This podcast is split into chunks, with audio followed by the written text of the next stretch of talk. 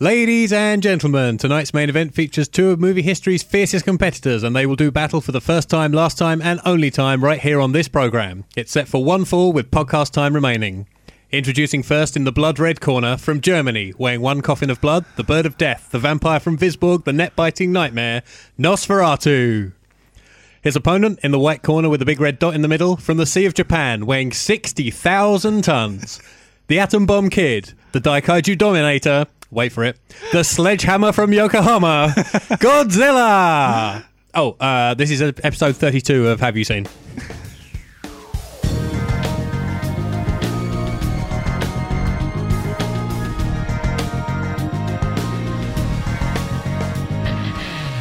Well, after that rather energetic intro, I, be- I guess I better carry on.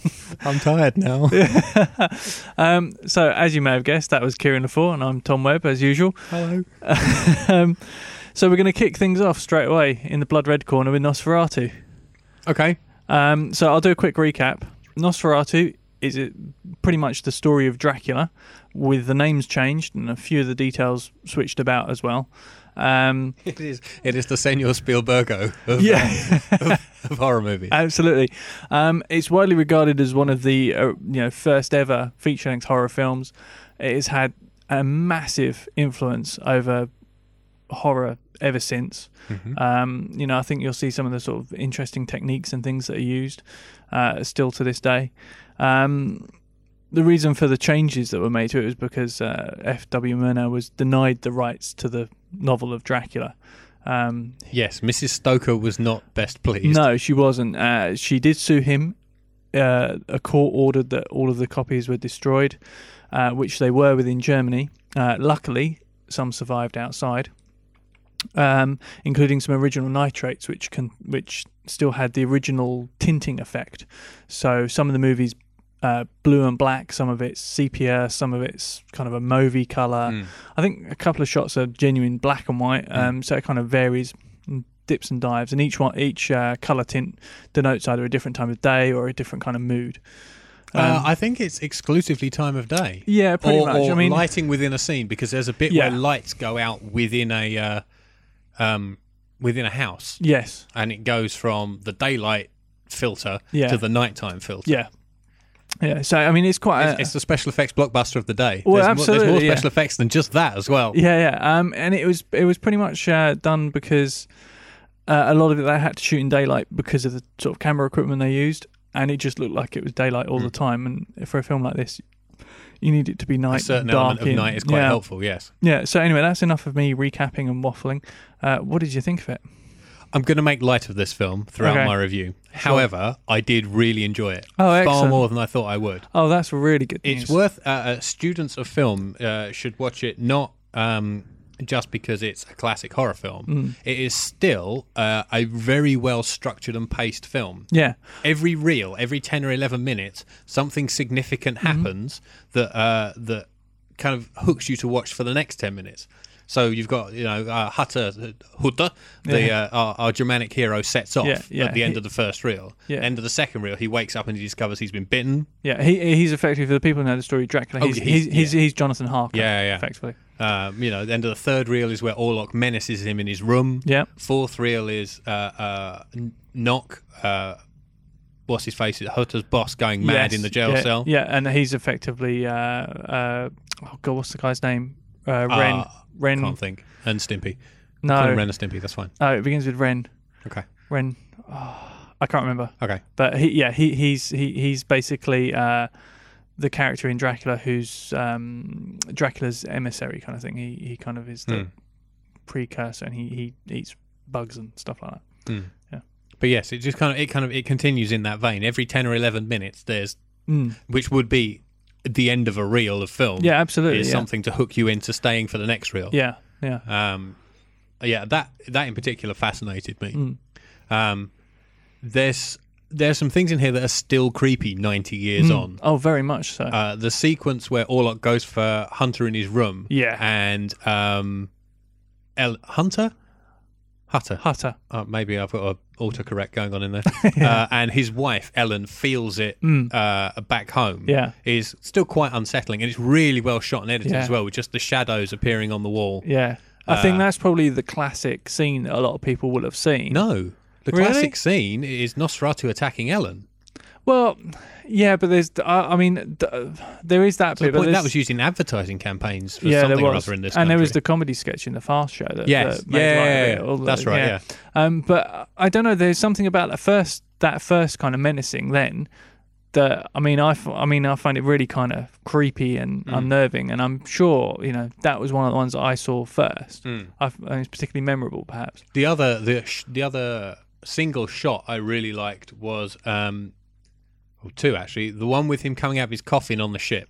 Mm-hmm. Where he's just bored straight and comes Yeah. up, like rotates around his ankles out of the Yeah. coffin to scare the poop out of the sailor. Yeah, is um is very good. And uh, there's a shot when he goes to attack when Ellen sacrifices herself because she's read the book that said this is how you get rid of the vampire. Mm-hmm. yeah, A a lady who is without sin must willingly offer her own blood. yeah, Um, there's a shot of Nosferatu's shadow grabbing her heart. yeah, That's really good. yeah. Um, yeah, it's great. It Mm-hmm. kind of I, I I won't lie, my interest did waver occasionally. Yeah, I mean, I think with, uh, with uh, the thing that actually, I would- I- this is something I'd be interested to, to talk about is that I find the tinting is actually a little bit off-putting. Sometimes, yeah. Uh, the problem I think with the version that I saw is that English title cards have been Inserted, put inserted in place of the Yeah. German ones, and sometimes the tinting on those is wrong for the scene that they're in, yeah. Oh, which okay, kind of fine. pulls you out. of it. Yeah, yeah, but I didn't find the tinting too much of a problem at Right. all. Uh, it really, it really. I did find myself at the beginning of each scene going, "That's blue. Okay, this means we're at night. This one's Yeah. yellow. Okay, this means we're during the daytime." And then yeah. it all went pink, and I didn't know what was going on until I figured out it was sunrise and or sunset. yes, yeah, yeah, yeah. So I mean, I think I, I certainly it's it's got less jarring the more I've seen it, but I I still find it a little bit odd. But then I guess it's because you know that era of film you're used to seeing in solely black yeah, and yeah, white. yeah. it's it's just a, a primitive grade and a primitive Yeah. day for night shoot. That's Absolutely, all. yeah, they're yeah. Hmm. Mm-hmm. using they're using the limits of technology at the time because, uh, as I said, there's more special effects. There's the sequence where um, Orlok's carriage Yeah. comes up to Hutter as, he, as he's in the street, Yeah. and it's speeded up. So Yes. this carriage is moving supernaturally fast. Yeah. Yeah. Um, and they then um, go a step further when Hutter gets into the carriage and Yeah. he's being taken away at that speed. They do an insert shot of him hanging out the window and his clothes being buffeted, so you Yeah. know it's, It it's is going, going that fast. fast, yeah. Mm-hmm. And they use stop motion animation. There's one shot in the coach scene that's a negative yes. as there well. is, Yeah. Uh, it's all uh, it's it's really good and creative uses of, Mm-hmm. for lack of a better term, primitive technology. Yeah. Yeah. Yeah, like I said, I, lo- I've, I've owned a copy of this for Yeah. Hmm. over 10 years and never got around to watching it. Yeah. I don't know. I still don't know if the version I have is tinted or No. No. No. not. Um, I don't think it is. Uh, just the menu art on this disc is terrifying. It's from the original poster. So Yeah. it's like a, Yeah. a, fair, a fairly expressionistic painting Hmm. of Nosferatu. Yeah. Well, I mean, I, I- I guess this is this would come under the German expressionist movement of film. Yeah, I suppose it would. Um, my favourite of which is Cabinet of Dr. Caligari, Mm-hmm. which is a bit more extreme in its stylisation Mm. of things. Um, and uh, I guess uh, things like Metropolis would probably be in there as well. Hmm. Um, and a few others. oh, uh, I, I liked how sunset was represented was represented by a dark pink tint uh, Hmm. and a closing of the aperture. Sun's going down. Zoop. Yeah. Um, we talked about the the carriage scene. Hmm. Um, is it? There's a shot. Is there's a shot in here that's done through a microscope as well?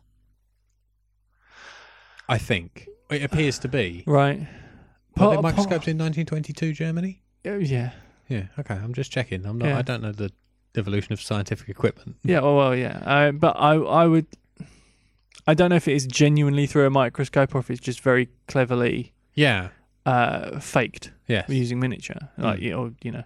It's very good, and Yeah. it still looks as though it's a shot through a microscope. Yeah, I mean, and it I'm could- just wondering how hard must it have been to film through a microscope in 1922? Well, yeah, yeah, Um, who the hell? Right, there's a bit. Nosferatu gets to um, Visborg by um, uh, by sea yes, by packing himself in a coffin Yes. with other coffins full of dirt and yes, rats, yeah, um, uh, and he's taken on a ship. yeah. Who the hell would accept a consignment of coffins full of dirt? They must have been some pretty desperate sailors. Yeah. Although I, you know, it's one of those things. I think I think uh, custom and excise at that that era probably wasn't as, as No, it strict probably- as it is no, now. no.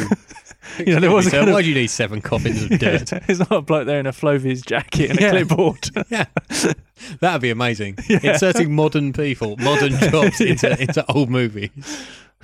Uh, we can insert some border guards into um, the Orson Welles film Touch Oh, of Evil. it- Touch of Evil, yeah, to stop Mike going back and forth across the border so easily. Yeah. Um, Hutter says he's off to the land of robbers and ghosts. hmm Where's the land of robbers and ghosts? I'm guessing Hackney.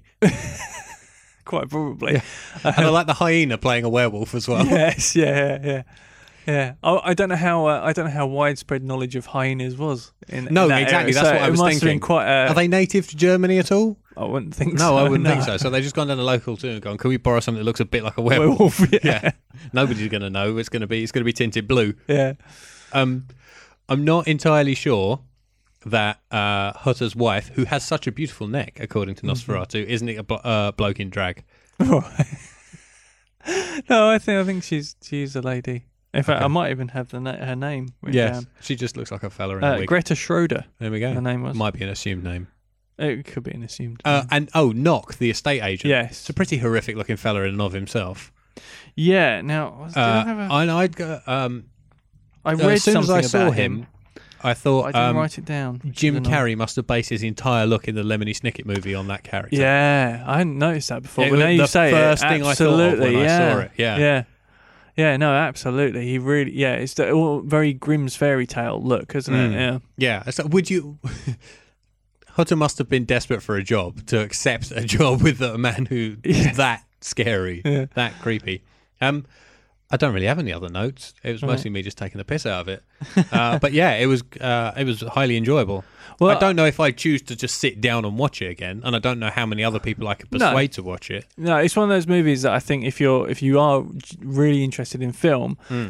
uh, or you're interested in filmmaking in that you do it Hmm. yourself, it, you you sh- really should watch it because I recommend anybody who's Yeah. Mm. even thinking about writing a screenplay should watch it for structure. yeah yeah I think it, it really uh, is one of the one of the the first movies that one of the first modern movies if you like because of the way it's paced, structured, the, I the- was the use of actually- camera technique. I was actually and that kind of surprised when I looked at the back of the DVD that it was 89 minutes long uh, because Yeah. because 1922 you just used to two reelers and, and I knew it was Exactly. longer than that, but I Yeah. didn't expect it to be a full feature. Appreciate- Yeah. Um, I've got two quite incredibly fascinating facts. At least I think so. Oh, go for it!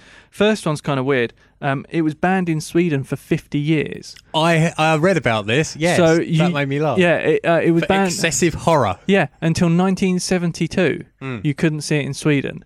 And you know, I mean, I bet they then wondered what the fuss was. all yeah, about. well, exactly, yeah, yeah. You think about all the like the Swedish erotica that was fine, yeah, oh yeah. you know, that, Yeah, that's yeah, all right, yeah. but you know, penises are fine, but yeah, yeah, vampires are not. Yeah, no.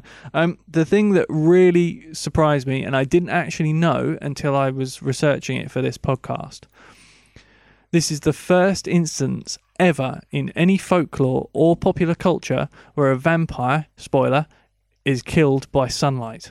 Yes, I read that as well. That and I was surprised. I thought it must that must have come from the novel. I thought that must have come from the Dracula novel. No, But it didn't. come- Uh, he changed it because it was different to the novel. That Yeah. Mm. was one of the big changes he wanted to make. To make, oh no, mine's different. My Yeah, yeah. vampire dies with sunlight. But the thing is that that is such an ingrained part of vampire lore.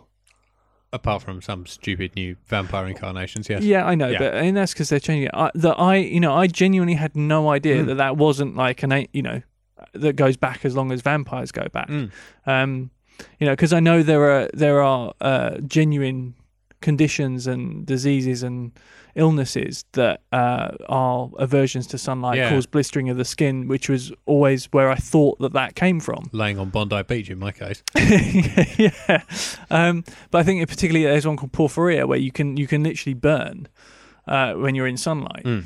Um, so I, w- I was quite surprised when I read that it was just an invention of F.W. Murnau. Hmm. Um, so it's quite a contribution to the world of horror, just that in Yeah. itself. Yeah, yeah. Just uh, a contribution to accepted wisdom in general. Yeah, absolutely. Yeah. Um, Alexandra Stone on Facebook Ah, yes. is a fan of this film. Mm-hmm. Nosferatu is absolute classic, iconic horror. I think that many people today are unaware of how much the techniques used in that film have influenced generations of filmmakers since. I think it was all shot with one camera as well. Amazing. And Max Schreck puts in an inspired turn as Count Orlok. He could have almost been the real thing. I can't think how many times I mimicked him to scare my siblings growing up. Pure evil. Excellent. Um, have some customer customer f- customer f- f- f- f- feedback. Wow. customer f- f- f- is always right. Do you know what? I, I know you've been drinking ginger beer today, and Mm-hmm. uh, it's showing again. Really? Yeah. There's a definite change, isn't there? there is, yeah. Depending on what what sweet fizzy drink I've chosen to drink before the show. Yeah. So the customer f- f- f- feedback is one Yeah. star. One star. Uh, all the five star reviews were Yeah. too well written to read out on Yeah. the show. They're no fun. Yeah, I think this is because it's generally accepted as, as quite a. It's a film you watch academically as well as for pleasure. Yeah, I guess so. um, I know it was filmed over 80 years ago, but this is a pure and utter bore. How on earth could people say that this is the best scary movie ever made and brilliantly filmed and acted? I don't know. Firstly, the picture quality is astonishingly bad. You think that with all the new technology available today, that someone could at least make the picture look bearable? Yet instead, it practically hurts to look at. The car actors cannot act. It's worse than it's worse than a five-year-old's Chris Mad concert at school. The movements are corny, and it's all so terrible. I know you'll read this review and desire to buy it anyway because the overall rating is five stars. But trust, it's way overhyped. I tell you, what, I would be interested to see a Blu-ray transfer if they can clean it up any more than it is already. Um, I'm trying to think if there is one. I don't remember seeing one when I was having a poke about. I think there might. Be, I don't know if there is for definite. It'll, I'll have a everything, look. will, everything will come to Blu-ray eventually. I'm sure. Um, we didn't get very creative with the alternative titles. It's pretty much just Nosferatu. Yeah. Um, I did like the uh, the subtitle, A Symphony of Horrors. Yeah. Uh, and that was pretty much retained or translated Mm-hmm. elsewhere, apart from Austria, where it's The Twelfth Night, A Night of Horror. Right. And in Hungary, where they just went on the nose, Nosferatu, Dracula. that might have been Brilliant. what prompted Mrs. Uh, Yeah. Mrs. Stoker to uh, get the lawyers out. Yeah. But I mean, it's interesting because the, the the kind of famed Universal version of Dracula was 1931, so it was only nine years later than this. Yeah. maybe they offered more money than Murnau. Yeah, probably. Uh, un- unless she died by that point, and it was down to the estate lawyers, and they Uh, just wanted the money. entirely possible. Yeah.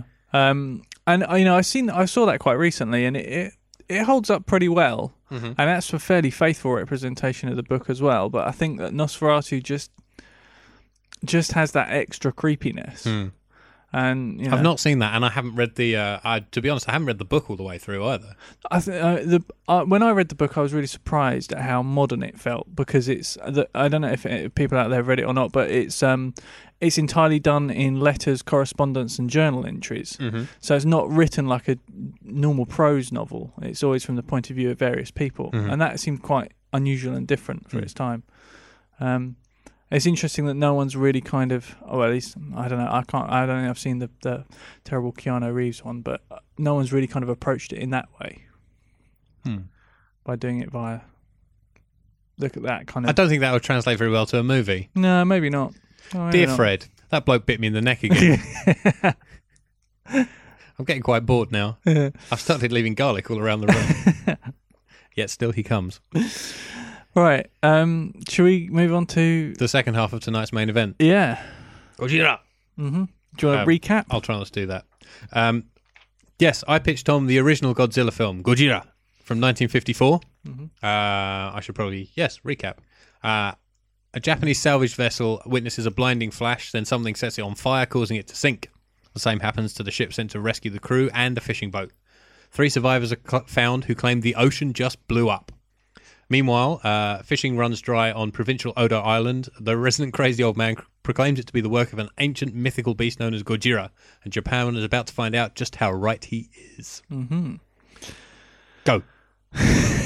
okay um now interestingly last week you said you watched this with a smile on your face all the way through it and Yes. it was quite po-faced and, Yeah. Mm-hmm. and i actually think there's kind of two ways to watch this movie well there's two ways to approach godzilla movies in general um there's a kind of overall kind of monster movie silly kind of enjoyment of it all The camp factor. Yeah. Yeah. But then there's also quite a serious streak to this film. Oh, yeah. Um, so, uh, funnily enough, I kind of tuned more into that than the, the silly fun side.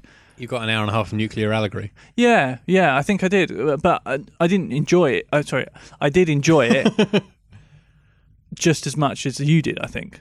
but in a different way. Yeah, Okay, absolutely. that's So I reckon if I watched some of the later ones, I'd probably enjoy them in the same way you enjoyed this, where they're a bit more Oh fun, yeah, a no, bit they- lighter, they, and get a more, bit they fun. get more fun and camp as Yeah. you go on, and I mean- the character morphs into being the hero Yeah. rather than the villain. Yeah.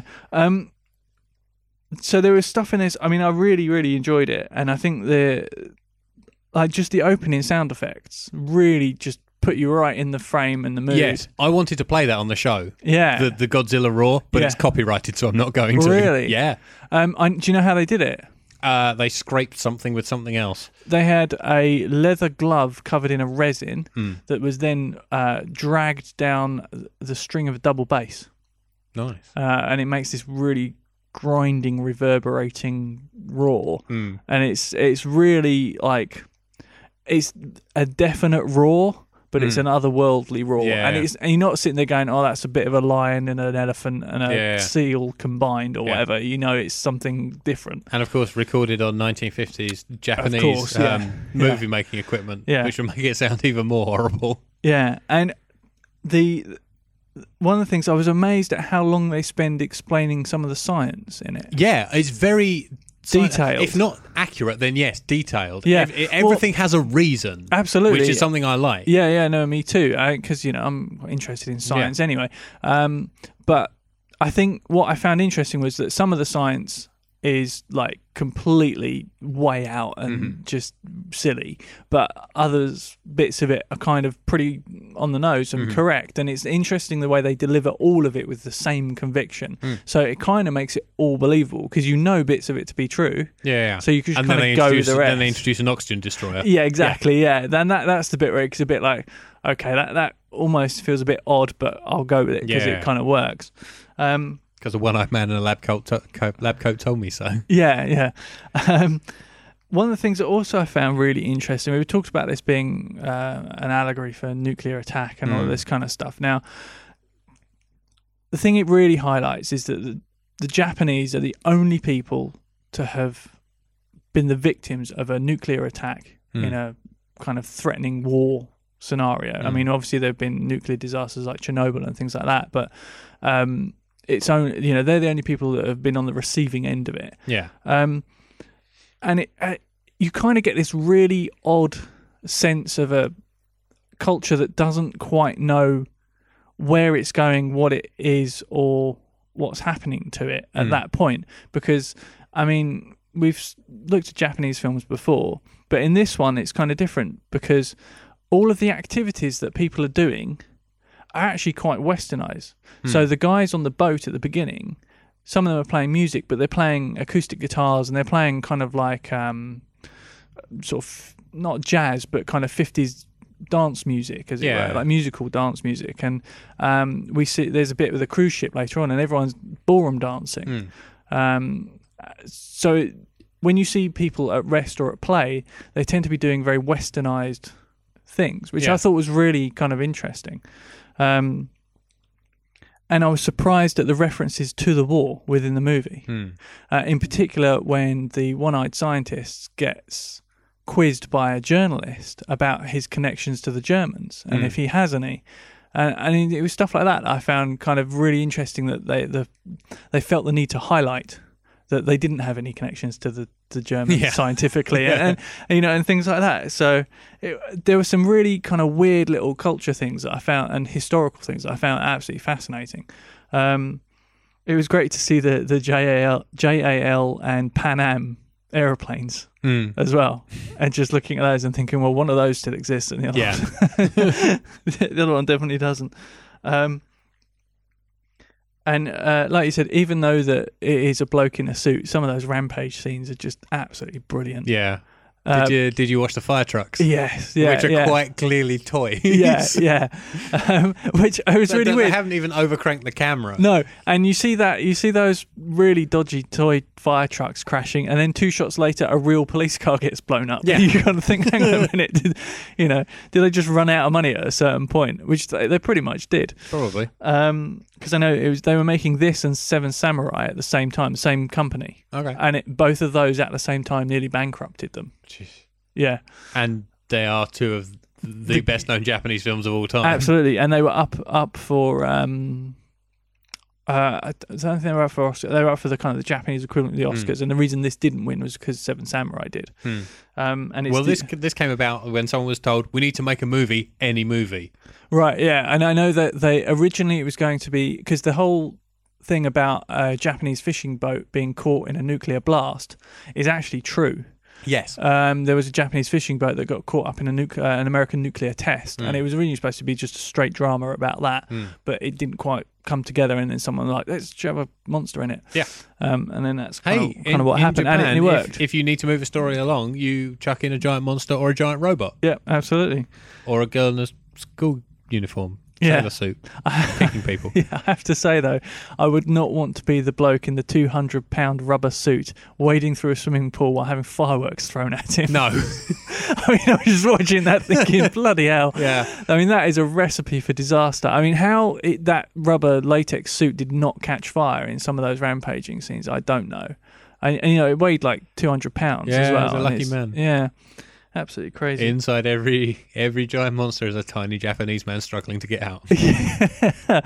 um, but like I said, uh, overall, I actually found it's quite a sad film overall because it's you, you kind of see the Japan as a country that's you know it's had this, re- you know, kind of crazy attack in terms of you know the end of the Second World War and the, the, the nuclear attack, and then just trying to figure out well, are we now a Western society? Are we a traditional Japanese society? Are we, you know, should we be afraid forevermore that if we do if we step out of line we're going to get obliterated and so it was i mean that i found I actually found really interesting and then i realized that's why any american remake of godzilla will never work Okay. and and I think that's the reason why Godzilla works because it has that setup. And even though later on you bring in all the other monsters and it gets a bit more camp and a bit funnier and a bit more uh, upbeat, I think that th- that underlying core to it it will be completely devoid in any kind of like American big budget reboot. Because this is up for being uh, rebooted again. It is, yeah, Um, the director of Monsters is attached. yeah. Now I, I wasn't a particular fan of monsters. I haven't got around to that yet.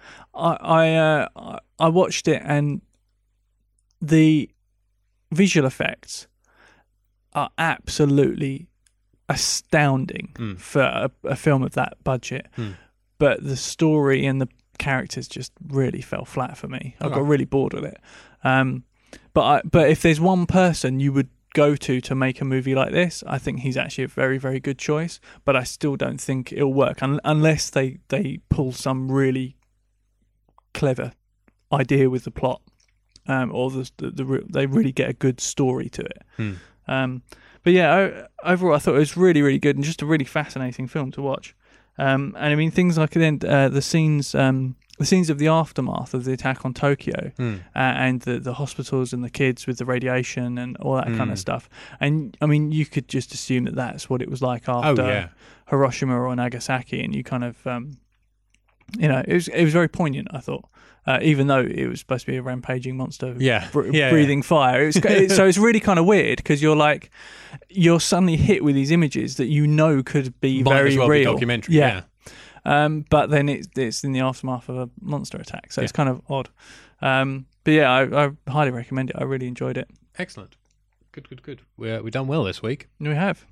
Uh, I have some customer feedback on Godzilla. Go on then. One star and a five star. One star. All right. Synthetic monster, amateurish production, acting worse than in school plays, pathetic storyline, no narrative drive, easily one of my 100 worst films, maybe even one of my worst 10. Missing the point, I feel. I think so. Uh, the the five star um, might, might have come from our French friend. Oh, really? Sadly, did not. Right. shows a different Japan to the rather crazier one we know in the 21st century. Although Stader, the Japan in this film sh- still shows the Eastern pluralistic mindset. In an argument about whether to kill or to study Godzilla, opposing viewpoints lead to the concus- conclusion you're both right. Ultimately, the oxygenator, metaphorical H bomb, must be used to kill Godzilla. However, the film predicts more Godzillas survive beneath, beneath the waves, only too ready to punish man's hubris. Mm-hmm. There you go. Yeah. The academic viewpoint. Absolutely.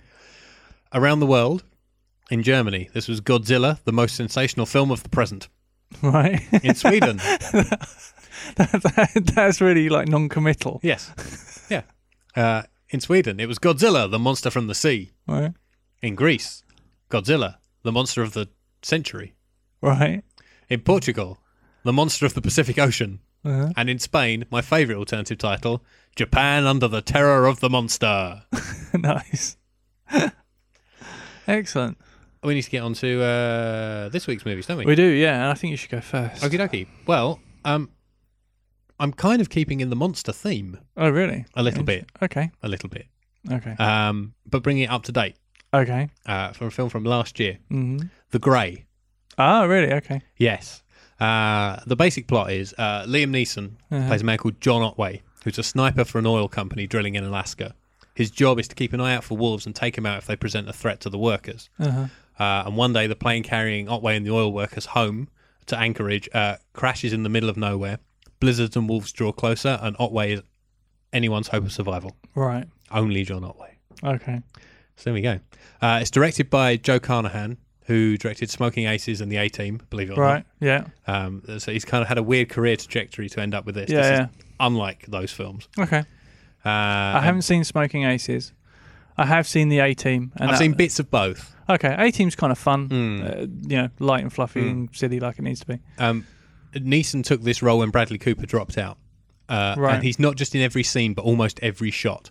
Wow. Um, I saw this on a plane, Mm-hmm. forgetting the plane crash setup and thinking, oh, it's just a way to pass a couple of hours. Uh, and I got completely hooked. It's Really? so much harder and better than I was expecting. Really? Um, there's a cheap cable channel in the UK called Movies for Men. Yeah. And this is a movie for men. Right. Uh, it doesn't shy away from gore or language. It's hard. It's tough. It looks like it was absolutely no fun to make. Right. Um, apparently, temperatures got down to minus 40, oh, Jesus. uh, which is the same in both languages. yeah. Uh, and uh, most of the blizzards are real. wow. Yeah. Uh, uh, to paraphrase my friend Dean, uh, it's a cheap toilet paper movie. It's rough, tough, and takes no shit.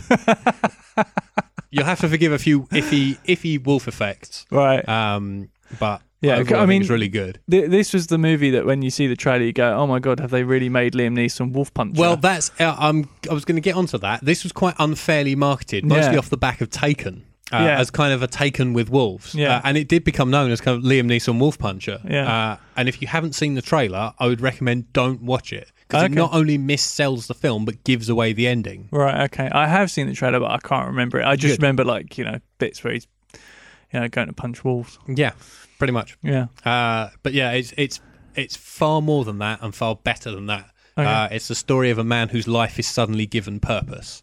okay, interesting. Um, uh, and yeah, I uh, like I said, I enjoyed it far. I thought it was just going to be a way to pass time, and I Yeah. really enjoyed it oh, that's cool. uh, to the point where I purchased a copy. So. Yeah, no, excellent. Uh, I I was a bit like that when I was on the flight and watching The Descendants. I just thought "Oh, I'll just stick that on and then end up really enjoying it. Yeah. So cool. I look forward to watching it. Sounds Excellent. intriguing. Uh, it's your turn. Okay, so this week Mm-hmm. I've got a documentary for you. Okay, Um, I can see additional hardware, and I'm worried. Yeah. Okay. So uh, I'm basically I want you to do something while I'm pitching this to you, uh, just to get you in the mindset. Depending on what you ask, it could be get up and walk out. yeah. Uh, it, no, it, it's it's nothing horrible or nasty. Uh, you don't need to limber up. It's fine. Uh, but I, I do think I'll video it just in case we get a nice little uh, video extra out of it. um, so um, I'm going to pitch you a documentary from uh, about four years ago, and it's called Between the Folds. I've never heard of this. I thought not. So I'm going to give you some bits of paper, okay. and I want you to make something out of those bits of paper while I'm doing my pitch. Not all of them, just pick one. Make anything you like out of that bit of paper. You know, I have absolutely no arts and crafts, arts and craft skills whatsoever. I do. That's why we have three cameras. oh, mate. so You anyway, are the so if you hear some rustling, it's just us with the paper. okay. Um, now Like what? anything Do I have to fold it? you can do it. Yeah, you fold it, do what you like with it, because the documentary is all about origami. Okay. Um, All right. I'm going to try try a Now- paper aeroplane. I've never been very good at these. okay, so I see Mr. Blue Peter at the other end of the table is uh, having a go as well. yeah. Well, I mean, I, I, I will give. Uh, remember I, I have been how to practicing play this a little bit. but- Um, but I was absolutely fascinated by this documentary. To be honest, I, again, I just put this on to pass some time because you know it was just some noise in the background, uh, really. And then I got completely hooked into it, and then it it wasn't actually until about two days after I'd finished watching, or two days after I'd watched it, that I decided that I actually wanted to pitch this to you. Um, I've forgotten how to make a paper airplane. That's not it, is it? Oh wait, hang on. no, that's not even It's a bit close. sn- snub-nosed. That's a good job I brought lots of paper. Yeah. Um, Chuck it at you anyway. so uh, basically, How do you make a paper airplane? you must know how to make a paper airplane. I know the bu- well, I know that much. I Come on, you got plenty of paper there. Keep don't know going. what to do. Um, this is why you said, "Oh, I'm going to the art shop the other day." It is, yeah. Yeah. Um, you never go to the art shop. no. Uh, so basically, yeah, it's a documentary about origami, but it, it's a I can't documentary. even fold the damn thing straight. It It's a, looks like a wonky sandwich. it's a documentary about all of the applications for origami that there are, and you would not believe how people use this. Uh, the people interviewed, I'm going to run down a list of people interviewed in this movie, um, and some of their job descriptions are absolutely amazing. Uh, first off, we've got Dr. Eric Domain. Uh, this I don't guy, know what that is, but there we go. this guy, I'm going to make a gallery at the end. We'll get some close-ups. I, j- I d- honestly have no clue how to fold paper. Um, so anyway, this guy, Dr. Eric Domain, he uh, started college at the age of 12. Smart. Yeah, got a PhD by the age of 20. Uh, and um, he is a computational origamist and theorist. Of course. Um, Can you imagine that conversation with his parents? I, I don't want to be a lawyer, Dad. I want to be a computational origamist and therapist. You see, say that, but his dad is also in the film, and he is also a computational origamist and theorist. He's also an artist, and they are Do you they're think they have domain and sons? yeah, yeah. Um, computational origamists. but you know th- these people do research for like NASA, MIT, uh, all sorts of places. Um, some of their research is, you know, these people are looking at how you can use origami techniques to fold things like proteins to make them work in different ways to how they're designed. Okay. So, th- I mean, this is the level of what you can do with origami because um, there are some people that uh, uh, there's one guy that uses it to teach maths, um, and because origami is pretty much ge- uh, obviously geometry, Yeah. but it's much more than that. You can you can use it to demonstrate all sorts of mathematics. Um, and I will say now, maths is probably one of my weakest subjects academically Behind spelling. yeah, yeah behind sp- spelling. Um, but I was absolutely glued to this uh, documentary because it covers everything. So Not you, allowed to use glue. no, you're not allowed to use glue. Well, one of the things that they state at the beginning of the documentary, which I, I found really interesting, was the fact that origami is a what they call a transformative art form. Most art forms are either uh, additive or destructive. Um, so painting is additive. You start off with a canvas and you add paint to it. Uh, sculpting is destructive. You start with a block of rock and you chip bits away. Whereas with omigra- origami, you start with a bit of paper and you end with a bit of paper. The only difference being is it's a different shape. Um, there are some very uh, interesting takes on origami and how kind you know, the philosophy of it. Some of it is like quite unusual. Um, some people do take it possibly a little bit too seriously in the wrong way, I think. Um, but you have Made a s- stop sign. you have scientists, theorists, Won't you stand have uh, architects, um, you have uh, origami teachers, mathematicians, all being interviewed. But one of my favourites are the origami anarchists. Which in it is, I know. As soon as it came up, I was just like, okay, now th- this is where it's getting really kind of funny and silly. But these guys, they don't like. I mean, origami is a lot about folding in very precise ways and doing things in very orderly fashion. You wouldn't think that looking at what I've just done. Um, but these guys uh, would just crumple up paper and then make it do things. Uh, th- th- uh, this documentary made me gasp aloud in several occasions, just because I was like, "How? Blokes folding paper. What, how the hell can you create these shapes using just paper? How can you make paper move in that way?"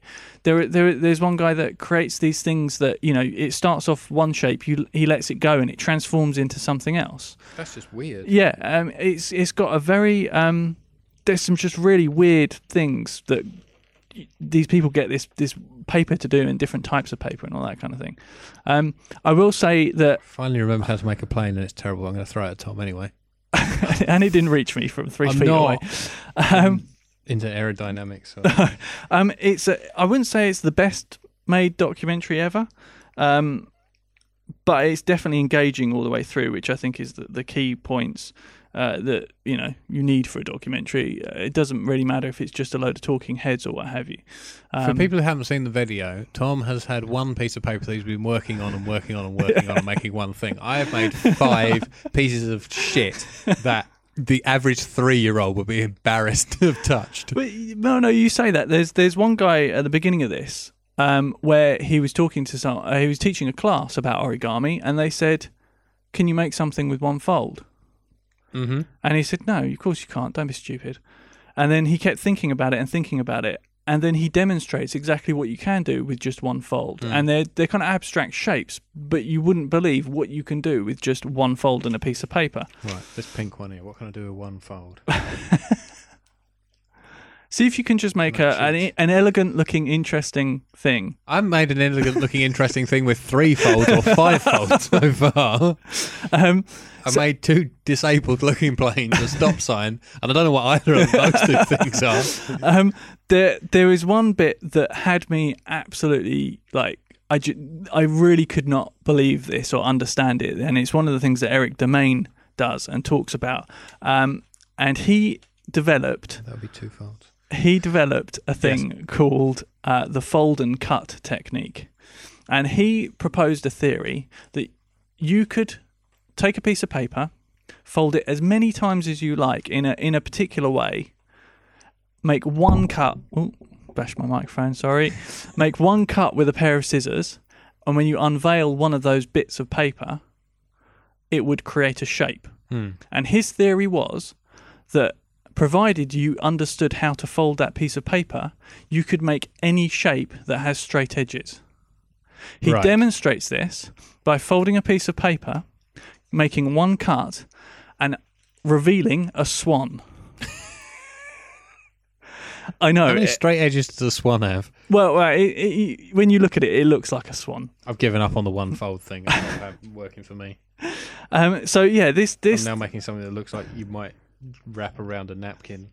Well, while, whilst we've been doing this, Kieran has been making his uh, lovely abstract shapes.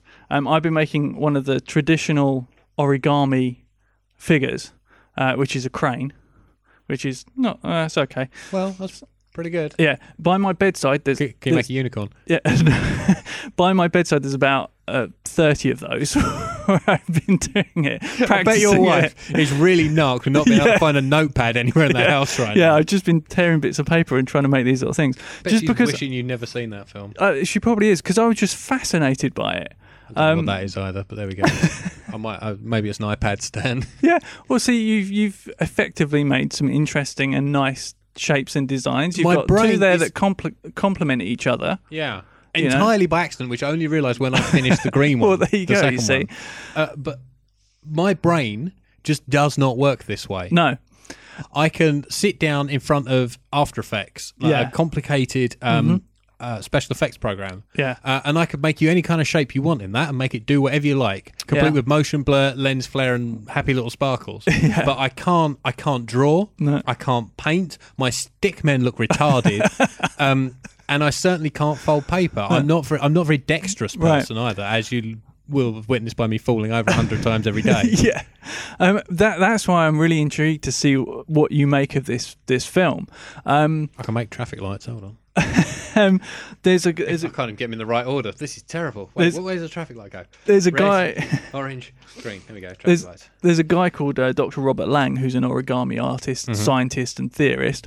Um, and I might see if I can find a, a website or gallery of some of his things because they are apps. I mean, honestly, you look at them and think that cannot be made of paper without the aid of glue, scissors.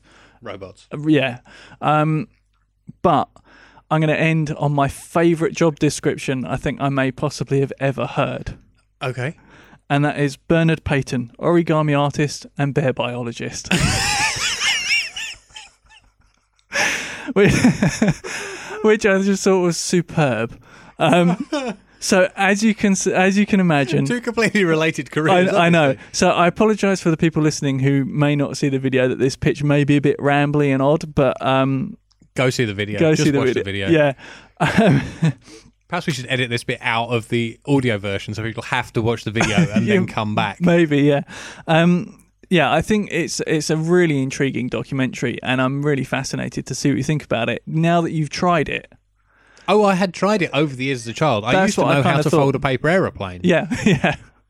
I don't now. Maybe I'll make you one in a minute. Mm. right. So that that's effectively my, my entire pitch. So I'm I'm intrigued to see what you think of this uh, bizarre world of origami and its uh, unbelievable acl- uh, applications in the real Okay. world. Well, um, uh, I think it's time to time to end. Uh, Absolutely. if you have any correspondence on this show, uh, for example, if you happen to be an origami ar- artist and or bear biologist, um, if you have seen uh, the movie I've already forgotten the name of, Between the Folds, Between the folds. it's yeah. the ginger beer effect. Between the folds uh, or the grey Mm. or both, uh, please send us uh, Uh-huh. send us your missives. Uh, you can do that by uh, contacting us on Twitter at HYS Podcast. Right. In actual fact, if you don't already, I recommend following us. We Yes. don't post much, but we're great. Yes. Um, you can contact us on Facebook, facebook.com slash have you seen podcast. We have a blog, have you seen.net. Or if you're slightly more old fashioned, uh, you could fold your thoughts up neatly in an email that looks like a crane and send it to podcast at have you seen.net. Uh, we'd like to thank Upbeat Productions for the use of this studio, which I have just littered with crap paper aeroplanes, uh, and Alexia Mum for all his technical expertise. I bet he's the kind of guy that could fold a good paper aeroplane. yeah, I bet you could I actually. reckon he could. Yeah. Um, and in the words of Bizard the, Air. the what? Bizard Air. Bizard Air. yeah, nice. do a little airline. Yeah. Paper airplanes. Perhaps we'll, well next time we Hairiest planes in the business. perhaps next time we see it, we'll see if we can get him to fold us a paper airplane. okay. Nice. I think it'd be really precise and technical. Yeah. yeah. Um, you've ruined my clothes. Sorry. In the words of the reporter in Godzilla, this broadcast is over. Goodbye, everyone. Goodbye.